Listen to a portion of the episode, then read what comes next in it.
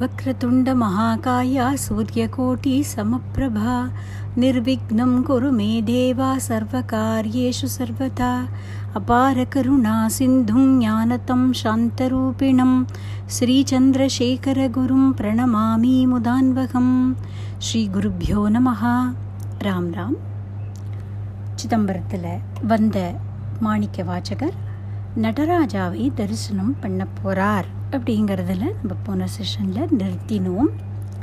இந்த சிதம்பரம் கோவிலை பற்றி அதாவது ஆர்கிடெக்சரல் பாயிண்ட் ஆஃப் வியூவில் எப்பப்போ யார் யாரெல்லாம் திருப்பணி பண்ணினார்கள் இந்த கோவிலோட அமைப்பு எப்படி இருக்குது எத்தனை விதவிதமான சபை அப்படின்னு சொல்லக்கூடிய இந்த பகவானுடைய சபா மண்டபங்கள் இருக்குது அப்படிங்கிறதுல பற்றிலாமே ரொம்ப டீட்டெயில்டாக நிறைய புக்ஸ் இருக்குது சைவ சித்தாந்தப்படி இந்த கோவிலோட சிக்னிஃபிகன்ஸ் என்ன? இதோட அர்த்தம் என்ன? இந்த சிவபெருமானோட மூர்த்தி எதை காண்பிக்கிறது? இப்படின்னெல்லாம் சைவ சித்தாந்த கருத்துக்களை ஒட்டி நிறைய அது அந்த பர்ஸ்பெக்டிவ்லையும் நிறைய புஸ்தகங்கள் எழுதப்பட்டிருக்கு. மொத்தத்தில் நம்மளால் புரிந்து கொள்ள முடியாத ரொம்ப ரொம்ப ஆழமான அர்த்தங்கள் உள்ளடக்கின ஒரு அற்புதம் இந்த கோவில் அப்படிங்கிறத நம்ம புரிஞ்சுக்கலாம். இந்த நடராஜ மூர்த்தி பஞ்சாட்சர ஸ்வரூபமே அப்படின்னு சொல்லுவாள் சிவாய நம அப்படின்னு அந்த பஞ்சாட்சரி இருக்கு இல்லையா? இந்த நடராஜாவோட ஃபார்மே இந்த அந்து ஐந்து அக்ஷரங்களை குறிக்கக்கூடியதாக இருக்குது அப்படின்னெல்லாம் நிறைய சைவ சித்தாந்தப்படி இதை எக்ஸ்பிளைன் பண்ணுவார்கள்.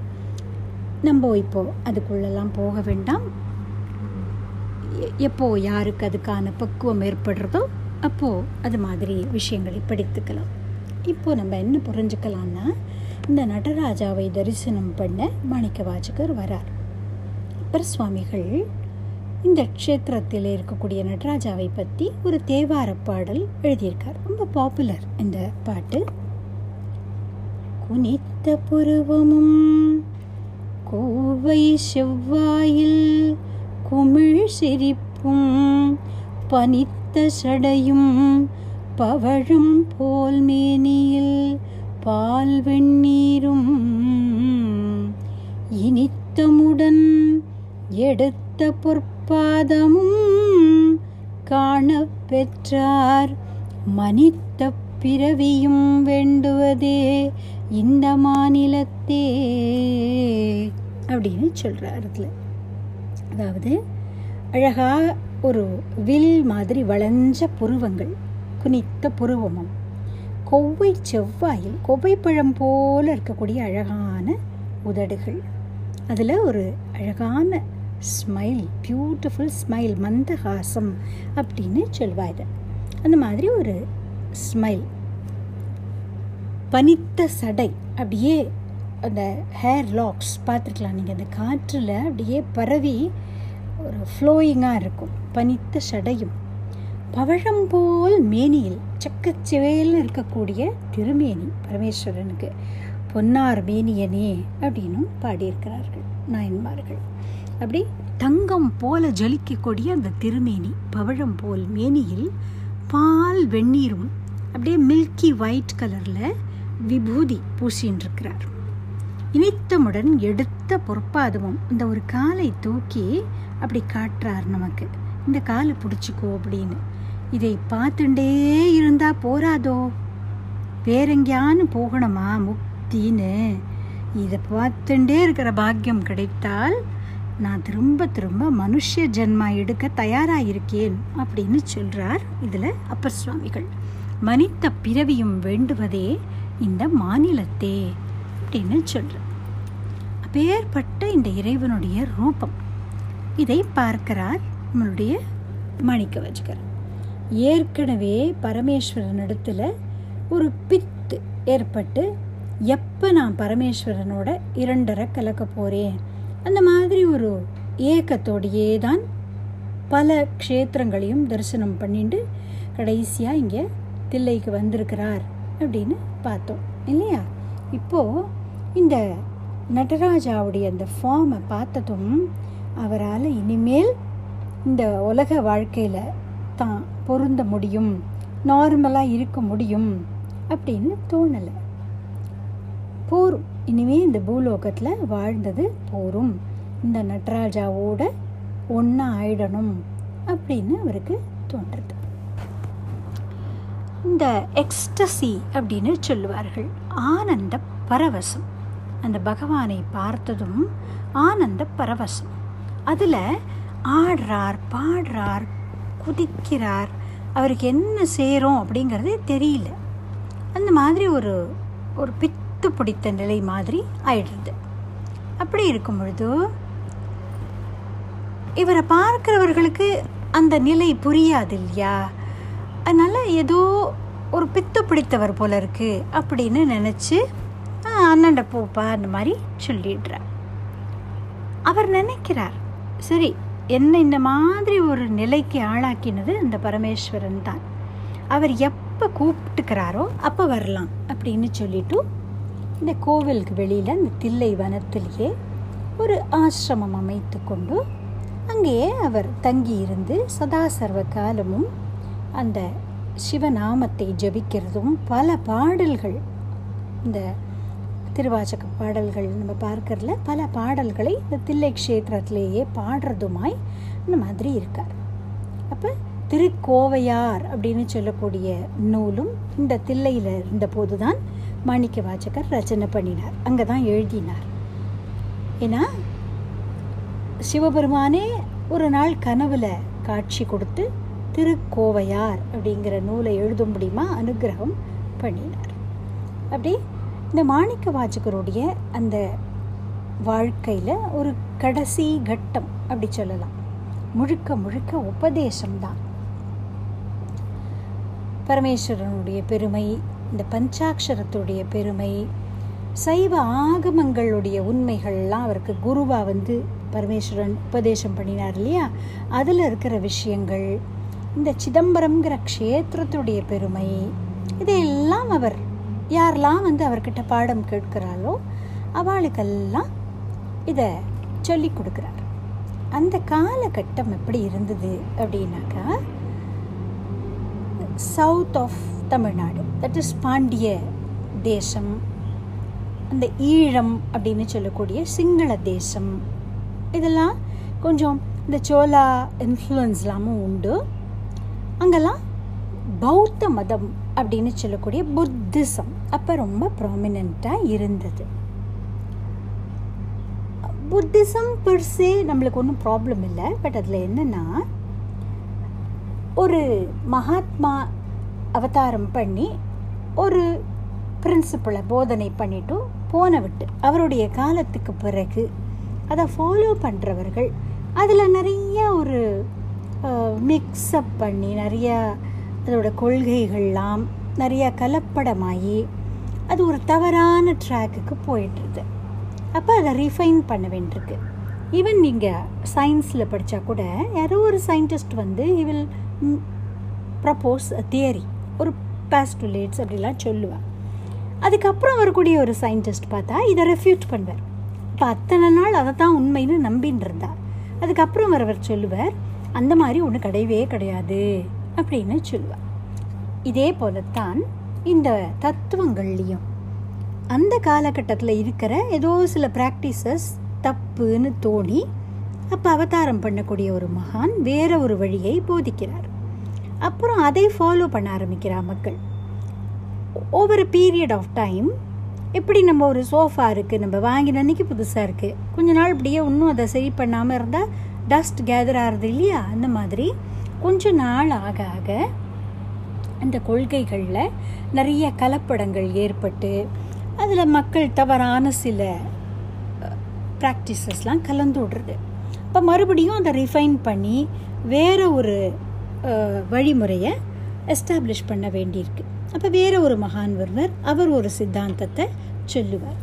இது மாதிரி தான் நம்மளுடைய இந்த சனாதன தர்மத்துடைய பல பிரான்ச்சஸ் பல காலகட்டங்களில் இவால்வ் ஆகியிருக்கு மகாவிஷ்ணுவே தான் சாங்கியம் அப்படிங்கிற தத்துவத்தை உபதேசம் பண்ணினார்.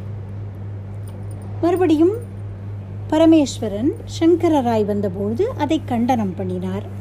இப்படி இந்த சைக்கிள்ஸ் போயிட்டே இருக்கும். அதுபோல் இந்த பாண்டிய நாட்டில் அப்புறம் ஈழ நாட்டில் எல்லாம் புத்திசம் பரவி இருந்த ஒரு காலம்.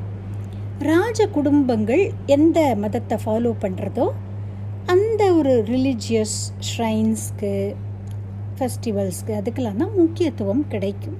மற்ற மதங்கள் அப்போ கொஞ்சம் மங்கி போயிடும். அப்போ இந்த ராஜ குடும்பத்தில் கல்யாண சம்பந்தங்கள் உண்டு மேரிட்டல் ரிலேஷன்ஷிப் ஃபார் எக்ஸாம்பிள் ஒரு பாண்டியன் பிரின்சஸ் வந்து ஒரு சிங்களீஸ் ஆர் அந்த ஈழத்தைச் சேர்ந்த ஒரு ராஜ குடும்பத்தில் கல்யாணம் பண்ணி போவா.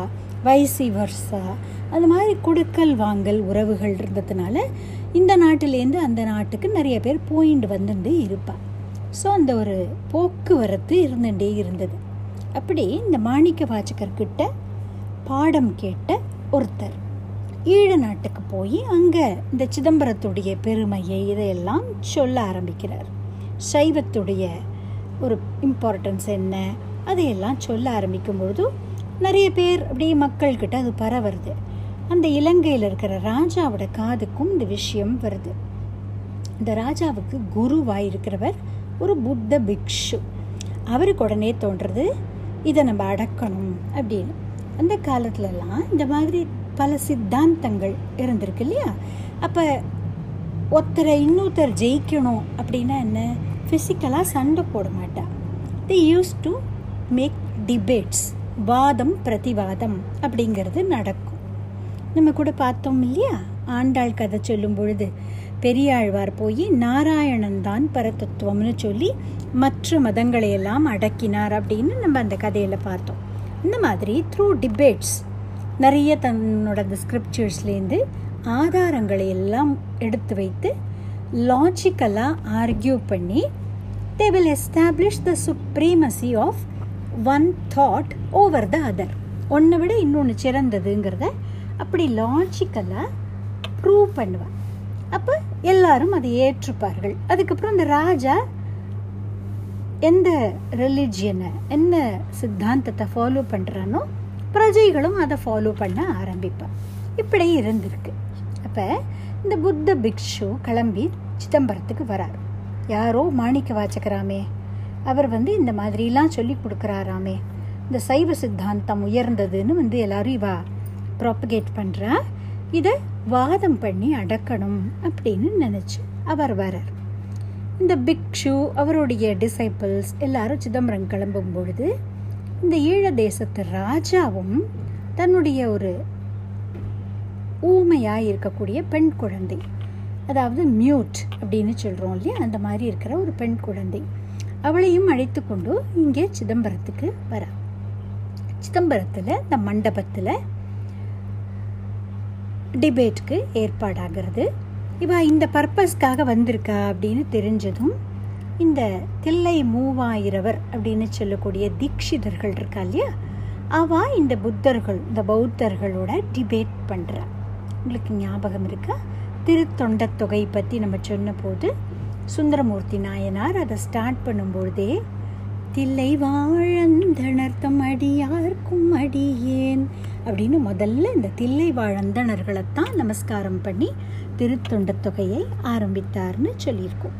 அந்த தீட்சிதர்கள் இப்போ ஆர்கியூ பண்ணுறா வாதம் பிரதிவாதம். இவா ஒன்று சொல்கிறா அவா உடனே தன்னோட ஒரு சித்தாந்தத்துலேருந்து ஒரு கருத்தை சொல்கிறா இப்படி ஆர்கியூமெண்ட்ஸ் பயிண்டே இருக்குது அப்போது இதுக்கு ஒன்றும் எண்ட் இருக்க மாதிரியே தெரியல. ரெண்டு பக்கத்துலேருந்தும் அவாவா பல டெக்ஸ்ட்லேருந்தும் நிறைய ரெஃபரன்சஸ்லாம் கோட் பண்ணி டிபேட் போயிட்டே இருக்குது அன்னைக்கு ராத்திரி இந்த தீட்சிதர்களுக்கெல்லாம் இருக்குது என்ன சொல்லி நம்ம சிவபெருமானுடைய பெருமையை நிலைநாட்டுறது அப்படின்னு நினச்சிட்டு அவர் படுத்துட்டு இருக்கும் பொழுது ஒரே நேரத்தில் மூவாயிரம் பேருடைய கனவுலையும் சிவபெருமான் தோன்றி சொல்கிறார் இங்கே இந்த தில்லை வனத்திலேயே வெளி வெளிப்புறமாக மாணிக்க வாச்சகன் அப்படிங்கிற என்னுடைய பக்தன் தங்கி இருக்கிறார் நீங்கள் அங்கே போய் மாணிக்க வாச்சகா அப்படின்னு கூப்பிடுங்க அவர் வருவார்.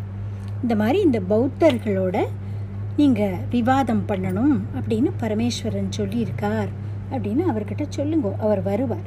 அவர் வந்து உங்களுடைய குறையை தீர்த்து வைப்பார் அப்படின்னு சொன்னதும் உடனே விடிகாலம்புற அத்தனை தீட்சிதர்களும் பூர்ண கும்ப மரியாதையோட மாணிக்க வாசகர் தங்கி இருக்கக்கூடிய அந்த குடிசைக்கு வந்துட்டார். வாசலில் எல்லாரும் நின்றுட்டு ஸ்வஸ்தி வாசனம் சொல்லிட்டு இருக்கா மாணிக்க வாசகர் வந்து பார்க்கிறார் என்னது? அப்படின்னு அத்தனை பேரும் வந்திருக்கா?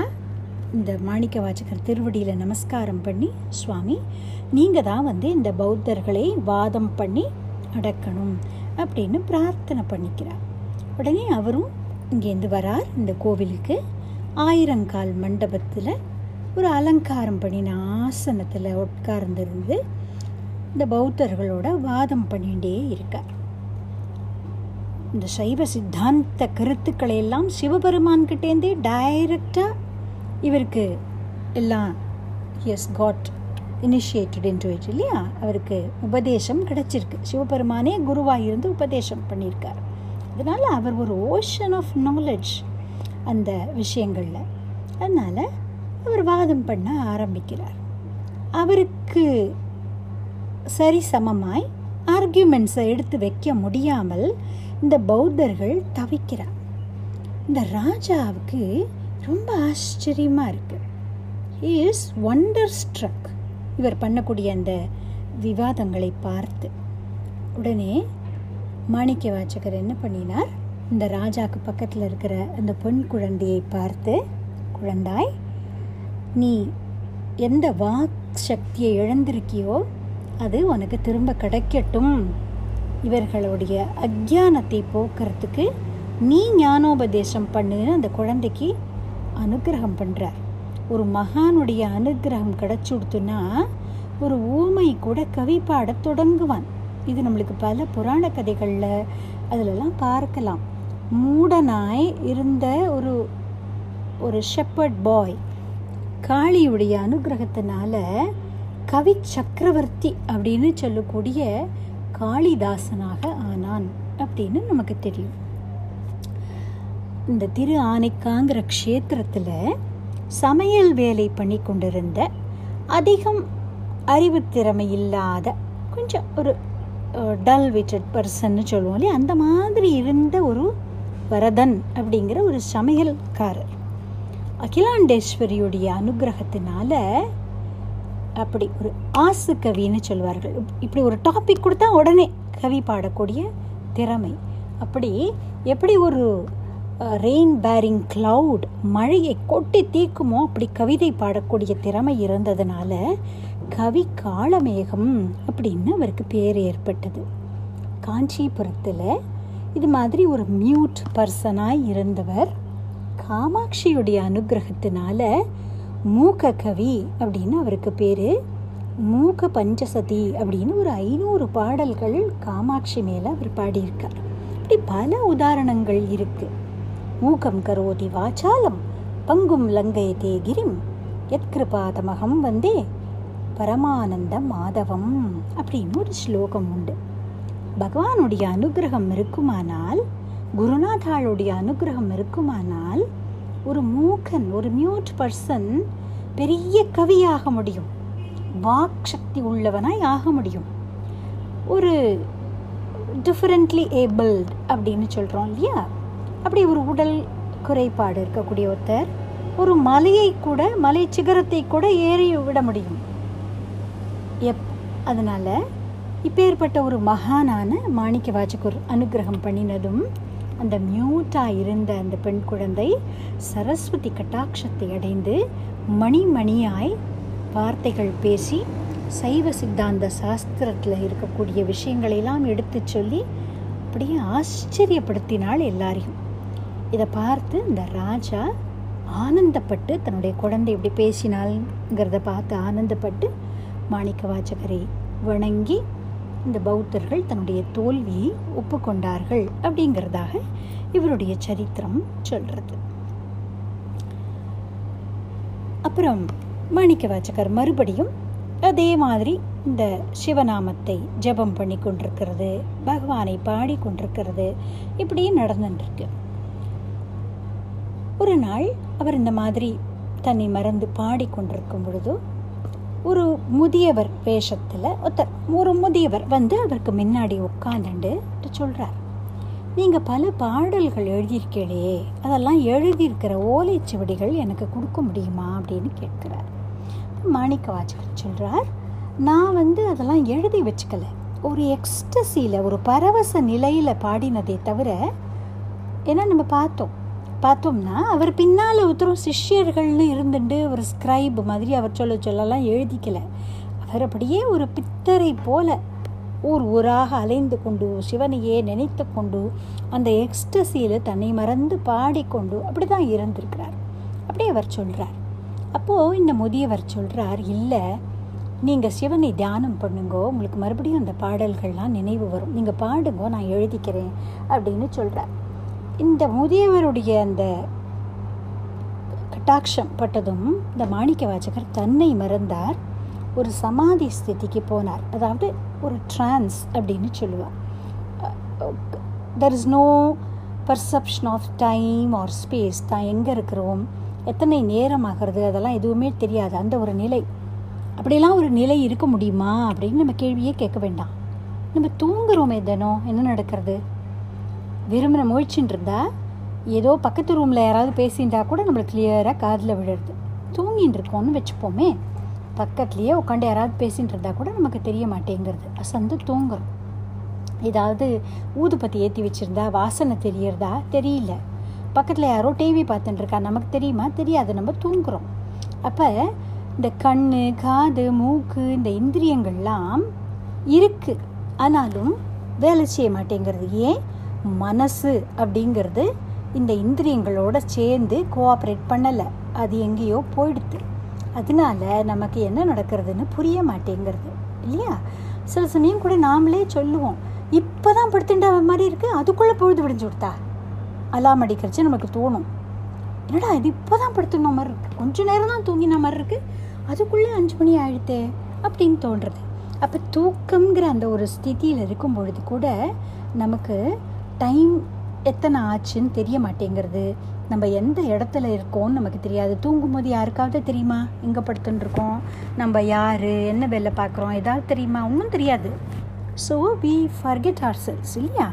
அப்போ தூக்கங்கிற நிலையில் இப்படி நடக்கும்னால் ஈஸ்வரனை தியானம் பண்ணி அந்த நினைவிலேயே மூழ்கி போகும் பொழுது there is no perception of time or space அந்த தியான நிலையில் மாணிக்க வாச்சகர் மழை போல பொழியறார். இந்த திருவாச்சக பாடல்களை எல்லாம் பாடுறார். அதையும் இந்த திருக்கோவையாரையும் இந்த முதியவரே எழுதுறார். கைப்பட. மறுநாள் இப்படி நடந்துட்டுருக்கு ஒரு நாள் விடிகார்த்தால இந்த தில்லைவாழ் அந்தணர்கள்லாம் வந்து மாணிக்க வாசக பெருமானை நமஸ்காரம் பண்ணி நீங்கள் கொஞ்சம் இந்த சிதம்பரம் கோவிலுக்கு வரணும். எங்களுக்கு உங்ககிட்ட சில விஷயங்கள் கேட்கணும் அப்படின்னு சொல்கிறேன் ஆச்சரியமாக இருக்குது மாணிக்க வாசகருக்கு என்கிட்ட இனிமேல் என்ன கேட்கணும் அப்படின்னு. அவள் என்ன கேட்குறதுக்காக கூப்பிட்டா அவரை? அங்கே என்ன நடந்திருக்கு கோவிலில்? அப்படிங்கிறத நம்ம அடுத்த செஷனில் பார்க்கலாம். ராம் ராம். வாக்குண்டாம் நல்ல மனமுண்டாம். மாமலராள் நோக்குண்டாம். மேனி நுடங்காது பூ கொண்டு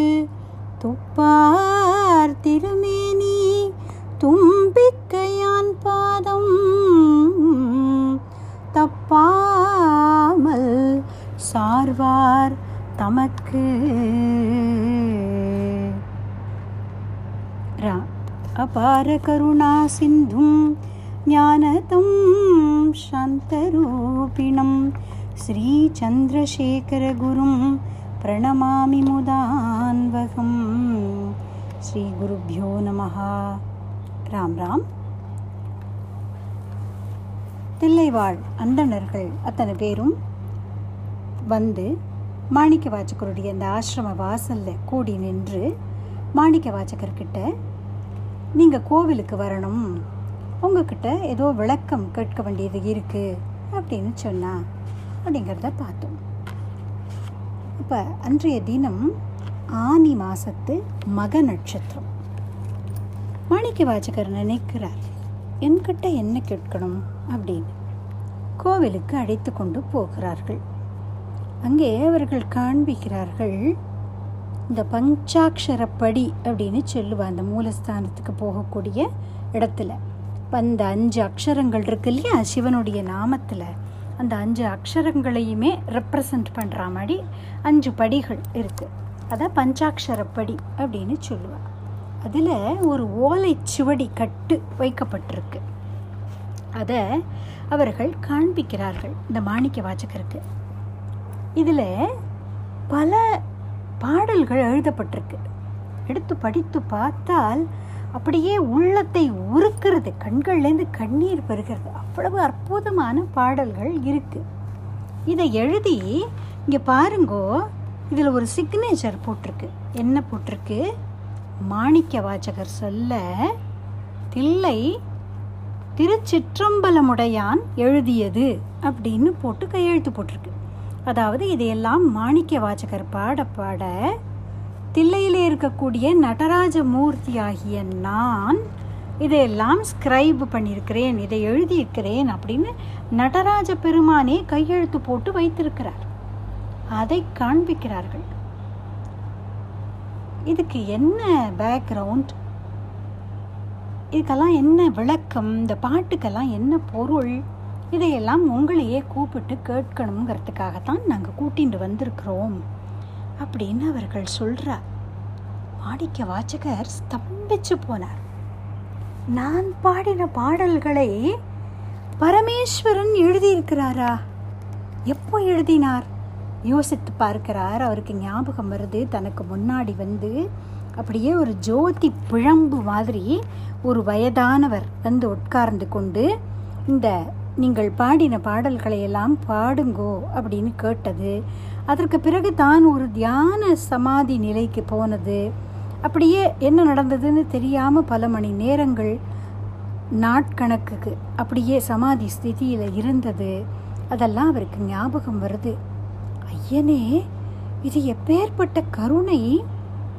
பகவானை பற்றி பாடல்கள் பாடக்கூடிய அடியவர்கள் எவ்வளவோ பேர் உண்டு. ஆனால் நான் பாட அதை நீயே வந்து உன் கைப்பட எழுதி கொண்டாயா? அவ்வளவு பிரியமா என் பேரில் உனக்கு இவ்வளவு கருணையா? அப்படின்னு நினைக்கிறார். கண்ணீர் ஆறா பெருகிறது. ஏற்கனவே அந்த ஒரு எக்ஸால்டட் ஸ்டேட்டில் அவர் இருக்கிறாருங்கிறத நம்ம பார்த்துருக்குறோம். அவரே சொல்கிறார் இந்த தில்லையில் எழுதக்கூடிய ஒரு பாடலில். உரியேன் அல்லேன் உனக்கடிமை. உன்னை பிரிந்து இங்கு ஒரு பொழுதும் தரியேன் நாயேன். இன்னதென்று அறியேன். சங்கரா கருணையினால் பெரியேன் பெரியோன் ஒருவன் கண்டுகொள் என்று உன் பெய்கடல் அடிகாட்டி பிரியேன் என்று அருளியதும் பொய்யோ எங்கள் பெருமானே அப்படின்னு கேட்கிறார். பெ திருப்பெருந்துறையில் வந்து நீ அன்றொரு நாள் சொன்னையே பல க்ஷேத்திரங்களை தரிசனம் பண்ணி கொண்டு தில்லைக்கு வா. அங்கே அனுகிரகம் உண்டுன்னு சொன்னியே பிரபோ. உன்னை உன் திருவடியில் கலக்காமல் இந்த பூமியிலே வாழ்ந்து கொண்டு இருக்கக்கூடிய ஒவ்வொரு க்ஷணமும் எனக்கு ஒரு பனிஷ்மெண்ட் மாதிரி இருக்குது அதனால் உன்னை விட்டுட்டு என்னால் இனிமேல் ஒரு நிமிஷம் கூட இருக்க முடியாது பிரபு. உன்னை பிரிந்து இங்கு ஒரு பொழுதும் தரியேன் அப்படின்னு சொல்கிறார் என்னால் இனிமேல் இந்த உடம்பை தரித்து கொண்டு இருக்க முடியல.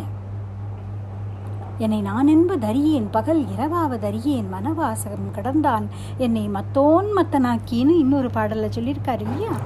அப்படி மனசாலையும் வாக்குனாலையும் இன்னதுதான் அப்படின்னு டிஸ்கிரைப் பண்ண முடியாத பரம்பொருளான பரமேஸ்வரன் இரவு பகல் தெரியாமல் தான் யாருன்னு தெரியாமல் இப்போ இந்த ஒரு பராபக்திங்கிற ஸ்டேட் அதாவது பரமேஸ்வரனை தவிர வேற எந்த ஞாபகமும் கிடையாது. சாப்பிட்டோமா? தூங்கினோமா? அப்படிங்கிற எந்த ஞாபகமும் கிடையாது. அந்த மாதிரி ஒரு ஸ்டேட்டில் இப்போ மாணிக்க வாச்சகர் இருக்கார். இப்போ சொல்கிறார் உன்னை நான் பிரிய மாட்டேன் உன்னை ஏற்றுக்கொள்வேன் அப்படின்னு எனக்கு அங்கே வந்து அஷ்யூர் பண்ணினியேப்பா. நீ பெரியோன். ரொம்ப பெரியவன்பா நீ. கண்டுகொள் என் மேலே கருணை காட்டுப்பா. பெய்கடல் அடிகாட்டி பிரியேன். அன்னைக்கு திருவடியை காட்டி எனக்கு தீட்சை கொடுத்த இல்லையா? என்னை நீ ஏற்றுக்கொண்டாய் தானே. ஆனால் இன்னமும் என்னை இங்கேயே இந்த பூமியில் வாழ வச்சுட்டு என்னை ஏன் உன் திருவடியில் சேர்த்துக்கல? நீ பிரிய மாட்டேன் அப்படின்னு அனுகிரகம் பண்ணினது பொய்யா பிரபோ? பிரியேன் என்று அருளியதும் பொய்யோ? எங்கள் பெருமானே அப்படின்னு உருகி கண்ணீர் விட்டார். அப்போ இந்த தில்லைவாழ் தீட்சிதர்களை பார்த்து சொன்னார் இந்த பாடல்களுக்கெல்லாம் என்ன அர்த்தம் என்ன விளக்கம் எக்ஸ்பிளனேஷன் அப்படின்னு கேட்கிறீர்களே. இந்த பாடல்களுக்கெல்லாம் விளக்கம். இதோ சிற்றம்பலமுடையானான இந்த ஈஸ்வரன் தான் அப்படின்னு கர்ப்ப கிரகத்தை காண்பித்தார். இன்னதுன்னு எக்ஸ்பிளைன் பண்ண முடியாத ஒரு பேரொளி ஒரு பெரிய எக்ஸ்ப்ளோஷன் நடந்தால் எப்படி ஒரு கண்ணை கூசுறா மாதிரி ஒரு வெளிச்சம்? ஒன்றுமே புரிய மாட்டேங்கிறது இல்லையா? அந்த மாதிரி ஒரு கோட்டை சூரிய பிரகாசமாய் ஒரு வெளிச்சம் பரவித்து அந்த இடத்துல தீட்சிதர்களுக்கு ஒன்றும் புரியல என்ன நடக்கிறதுன்னு அவர்கள் சுதாரித்து கொள்ளும் பொழுது அந்த ஒளி மறைந்தது மாணிக்க வாசகரை காணும். இந்த தில்லை சிற்றம்பலமுடியான்தான் இந்த திருவாசகத்துக்கு பொருள் அப்படின்னு சொல்லி அந்த கர்ப்ப கிரகத்தை நோக்கி அவர் போனார் இல்லையா? அவ்வளவுதான் அவர்கள் பார்த்தார்கள். அந்த ஜோதியில பரமேஸ்வரனோடு ஒன்றாக இரண்டர கலந்துட்டார் மாணிக்க வாச்சகர் மீராபாயுடைய சரித்திரத்திலையும் இதே போலத்தான் வரும். துவாரகைக்கு போய் கண்ணனோட அந்த அர்ச்சாவதார திருமேனியில இரண்டரை கலந்துட்டா மீரா. புரியல? ஜெகநாத புரியில? ஜெகநாத மூர்த்தியோட போய் அந்த கர்ப்ப கிரகத்தில் அப்படி இரண்டரை கலந்துட்டார் கிருஷ்ண சைதன்ய மகாபிரபு. திருவிடை மருதூர் அப்படின்னு சொல்லக்கூடிய ஊரில் இருக்கிற மகாலிங்கம் அப்படிங்கிற அந்த பரமேஸ்வரனுடைய திருமேனியில் ஸ்ரீ ஸ்ரீதர ஐயாவாள் அப்படின்னு சொல்லக்கூடிய ஒரு பெரிய மகாத்மா. அவர் இப்படித்தான் இரண்டரை கலந்துட்டார். நாயன்மார்களில் நந்தனார் அப்படின்னு சொல்லக்கூடிய திருநாளை போவார் நாயனார் அப்படிங்கிறவர். இதே சிதம்பரத்தில் இருக்கிற இந்த நடராஜாவோட இரண்டரை கலந்துட்டார் அதுபோல பரமேஸ்வரனே தான் அதை தவிர வேறு எந்த சிந்தனையும் இல்லை அப்படின்னு அந்த ஏகாகிரகம் ஆனவுடன் இனிமேல் ரெண்டுங்கிறது கிடையாது. அப்படி பரமேஸ்வரனோடு ஒன்றிட கலந்துட்டார் மாணிக்க வாசகர். இதை திருவிளையாடல் புராணத்தில் பரஞ்சோதி முனிவர் சொல்கிறார் மாசு அரு மணி போல் பல்நாள் வாசக மாலை சாத்தி பூசனை செய்து பல்நாள் புண்ணிய மன்றுள் ஆடும் ஈசனை அடிக்கீழ் எய்தி ஈரிலா அறிவு ஆனந்த தேசோடு கலந்து நின்றார் சிவனருள் விளக்க வந்தார். சிவபெருமானுடைய அனுகிரகம் எப்பேற்பட்டது அப்படிங்கிறதை நமக்கெல்லாம் காட்டுவதற்காகவே அவதாரம் பண்ணி வந்த அந்த மாணிக்க வாசகர் அந்த தேஜஸோட கலந்துட்டார். சத்து சித்து ஆனந்தம் அப்படின்னு சொல்லுவோம். அப்படி அறிவு ஆனந்த தேஷோடு தேசுனா தேஜஸ். அந்த தேஜஸில் போய் கலந்துட்டார் அப்படின்னு இதை சொல்லி மாணிக்க வாச்சகருடைய இந்த சரித்திரத்தை முடிக்கிறார். இப்போது let us go back to the question முன்னால் நான் ஒரு கொஷின் உங்ககிட்ட சொல்லியிருந்தேன். ஞாபகம் இருக்கா? அறுபத்தி மூன்று நாயன்மார்களில் மாணிக்க வாச்சகரை பற்றி மென்ஷனே இல்லை. ஏன்? அப்படின்னு ஒரு கேள்வி இருந்தது. சில பேர் அதுக்கு விளக்கம் என்ன சொல்லுவார்னாக்க அவர் ரொம்ப பிற்காலத்தில் வந்தவர். அதனால தான் சுந்தரமூர்த்தி சுவாமிகள் திருத்தொண்ட தொகை எழுதும் பொழுது மாணிக்க வாச்சகரை பற்றி மென்ஷன் பண்ணலை. ஏன்னா அவர் காலத்துக்கு அப்புறம் வந்தவர் அப்படின்னு சொல்லுவார். அது அவ்வளவு கன்வின்சிங்காக இல்லை. ஏன்னா சுந்தரமூர்த்தி சுவாமிகள் சில அன்பர்கள் பிற்காலத்தில் வரக்கூடியவர்களையும் பற்றியும் பாடியிருக்கிறார். அது மாத்திரமில்லை. நம்ம ஏற்கனவே பார்த்தோம் அப்பர் சுவாமிகளுடைய தேவாரத்தில் இந்த நரிதனை பரியாக்கின லீலையை பற்றி அவர் பாடியிருக்கிறார் அப்படின்னு ஒரு பாடல். நரிதனை பரி செய்வானும் அப்படின்னு ஒரு பாடல் சொன்னோம் நம்ம. அப்போ இந்த நரிதனை பரியாக்கிய லீலைங்கிறது யாருக்காக பண்ணினது? மாணிக்க வாச்சகருக்காக பண்ணினது. அப்போது மாணிக்க வாச்சகர் அதுக்கப்புறமா இருந்திருப்பார்னு சொல்கிறது அவ்வளவு ஏற்புடையதாக தோன்றவில்லை. இல்லையா? இதுக்கு என்ன எக்ஸ்பிளனேஷன் சொல்லலாம் அப்படின்னா மற்றவர்கள் பக்தர்கள் அப்படிங்கிற நிலையில் இருந்து பரமேஸ்வரனை ஸ்துதி பண்ணியிருக்கிறார்கள். அதனால் அவர்களையெல்லாம் நாயன்மார் அப்படின்னு வைத்து பாடியிருக்கிறார். ஆனால் மாணிக்க வாச்சகர் பக்தன்கிற நிலையில் இருந்தவர் தான் வேறு பரமேஸ்வரன் வேறு அப்படின்னு இல்லாதபடி பரமேஸ்வரனோடையே ஒன்றாக கலந்து போயிட்டதுனால அவரை தனியாக பிரித்து ஒரு பக்தர் அப்படின்னு வச்சு சொல்ல முடியாததுனால அவர் சிவமாவே ஆயிட்டதுனால அவரை இந்த அறுபத்தி மூன்று நாயன்மார்கள்ங்கிற கோஷ்டியில் சேர்க்க முடியாத சிவமே அப்படின்னு வைத்து கொண்டுதான் அவர் அதை பாடலை. அப்படிங்கிற ஒரு விளக்கம் தான் நமக்கு கன்வின்சிங்காக இருக்குது வள்ளலார் அப்படின்னு ஒரு பெரிய மகான் இருந்தார். ரொம்ப ரீசன்ட் டைம்ஸில் இருந்தார். இப்போ பிரிட்டிஷ் காலத்தில் இருந்தார். அவர் சமரச சன்மார்க்கம் அப்படின்னு ஒரு ஸ்கூல் ஆஃப் தாட் அதை ஏற்படுத்தினார். ஜோதியை ஒர்ஷிப் பண்ணுவா. அதாவது அந்த விளக்கு அதோட ஜோதியை ஒர்ஷிப் பண்ணுவா. அவரும் இப்படி தான் கடைசியில் ஒரு ஜோதியில் கலந்தார். அவருக்கு இந்த மாணிக்க வாச்சகர்கிட்ட அப்படி ஒரு அத்தியந்த பக்தி. அவருக்கு கல்யாணமான அன்னைக்கு அவருடைய மனைவிக்கு இந்த திருவாசகத்தை தான் அவர் சொல்லி கொடுத்தார். அந்த அளவுக்கு திருவாசகத்துக்கிட்டேயும் மாணிக்க வாசகர்கிட்டையும் அவருக்கு ரொம்ப பக்தி. அவர் ஒரு பாடல் சொல்றார் வான் கலந்த மாணிக்க வாச்சக பகவான் எப்படி எல்லையில்லாத ஆகாசம் போல இருக்கிறவனோ இந்த சிதம்பரம்ங்கிற க்ஷேத்திரமே ஆகாச தத்துவத்தை காண்பிக்கிற க்ஷேத்திரம் இல்லையா? அதனால் அந்த சபாபதின்னு சொல்லக்கூடிய அந்த பரமேஸ்வரன் ஆகாச தத்துவமாய் இருக்கிறான். அந்த பரமேஸ்வரனோடு இரண்டரை கலந்துட்டார் மாணிக்க வாச்சகர். அதனால சொல்றார் வான் கலந்த மாணிக்க வாச்சகா நின் வாசகத்தை நான் கலந்து பாடுங்கால் நற்கருப்பன் சாற்றினிலே தேன் கலந்து பால் கலந்து செழுங்கனி தீஞ்சுவை கலந்து என் ஊன் கலந்து உயிர் கலந்து உவட்டாமல் இனிப்பதுவே அப்படின்னு சொல்கிறார் உன்னோட திருவாசகத்தை பாடினால் எப்படி இருக்குது தெரியுமா? கருப்பஞ்சாறில் தேனை கலந்து பாலை கலந்து ஒரு கனியுடைய சாறு ஃப்ரூட் ஜூஸ் அதை கலந்து அது மாதிரி இருக்கு அப்படி திதிப்பாக இருக்குது அப்படின்னு சொல்கிறார் அப்படின்னா லிட்ரலி அப்படி எடுத்துக்கக்கூடாது அதாவது இந்த ஸ்வீட்னஸுக்கு எதை எக்ஸாம்பிளாக சொல்கிறது அதை எப்படி எக்ஸ்பிளைன் பண்ணுறதுனே தெரியல அப்படின்னு அர்த்தம். அப்படி இன்றைக்கும் என்றைக்கும் படிக்கிறவர்களுடைய ஹிருதயத்தை எல்லாம் சுத்தி பண்ணி அவர்களுடைய அந்தராத்மாவில் போய் பியர்ஸ் பண்ணி கண்களில் கண்ணீர் வரவழைத்து மனதை உருக்கக்கூடிய அற்புதமான பாடல்கள் காலத்தை வென்ற பாடல்கள் மாணிக்க வாசகருடைய திருவாசகம் அப்படிங்கிற இந்த பொக்கிஷம்.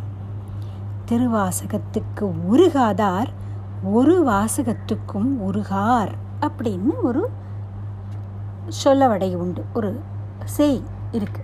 அப்படி கேட்பவர்களை சிந்திப்பவர்களை எல்லாம் படிக்கிறவர்களை உருக்கக்கூடிய திருவாசகத்தை கொடுத்தவர் மாணிக்க வாசகர் எப்படி?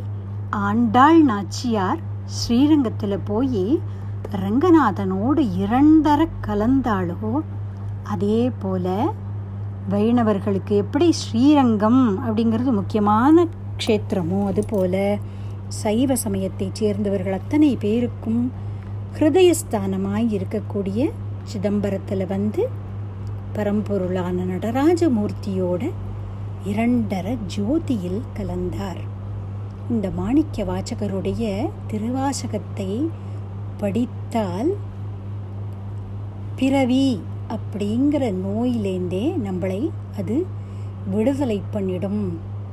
எல்லையில்லாத ஆனந்தத்தை கொடுக்கும் அப்படிங்கிறதாக திருவாசகத்தை பற்றி ஒரு பாடல் உண்டு. தொல்லை இரும் பிறவி சூழும் தலை நீக்கி அல்லல் அறுத்து ஆனந்தம் ஆக்கியதே.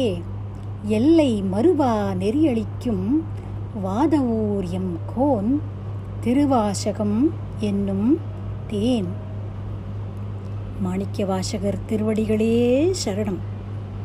தில்லை சிற்றம்பலமுடையான் திருவடிகளே சரணம். சிவாய நம திருச்சிற்றம்பலம். ராம் ராம்.